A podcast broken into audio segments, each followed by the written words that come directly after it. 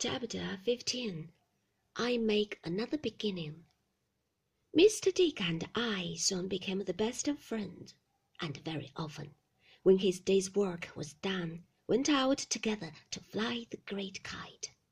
Every day of his life he had a long sitting at the memorial, which never made the least progress, however hard he labored, for King Charles the First always strayed into it, sooner or later, and then it was thrown aside, and another one began. The patience and hope with which he bore these perpetual disappointments, the mild perception he had that there was something wrong about King Charles the First, the feeble effort he made to keep him out, and the certainty with which he came in and tumbled the memorial out of all shape, made a deep impression on me. What Mister Dick supposed would come of the memorial, if it were completed,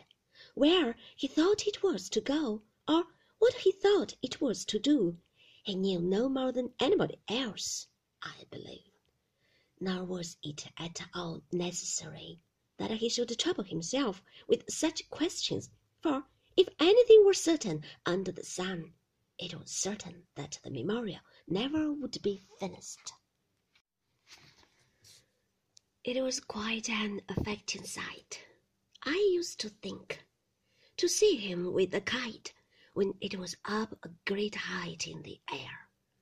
What he had told me in his room about his belief in its disseminating the statements pasted on it, which were nothing but old leaves of abortive memorials, might have been a fancy with him sometimes, but not when he was out, looking up at the kite in the sky, and feeling it pull and tug at his hand. He never looked so serene as he did then. I used to fancy, as I sat by him of an evening on a green slope and saw him watch the kite high in the quiet air,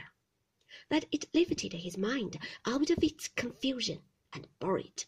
such was my boy's thought, into the skies. As he wound the string in, and it came lower and lower down out of the beautiful light, until it fluttered to the ground and lay there like a dead thing, he seemed to wake gradually out of a dream, and I remember to have seen him take it up and look about him in the lost way, as if they had both come down together, so that I pitied him with all my heart.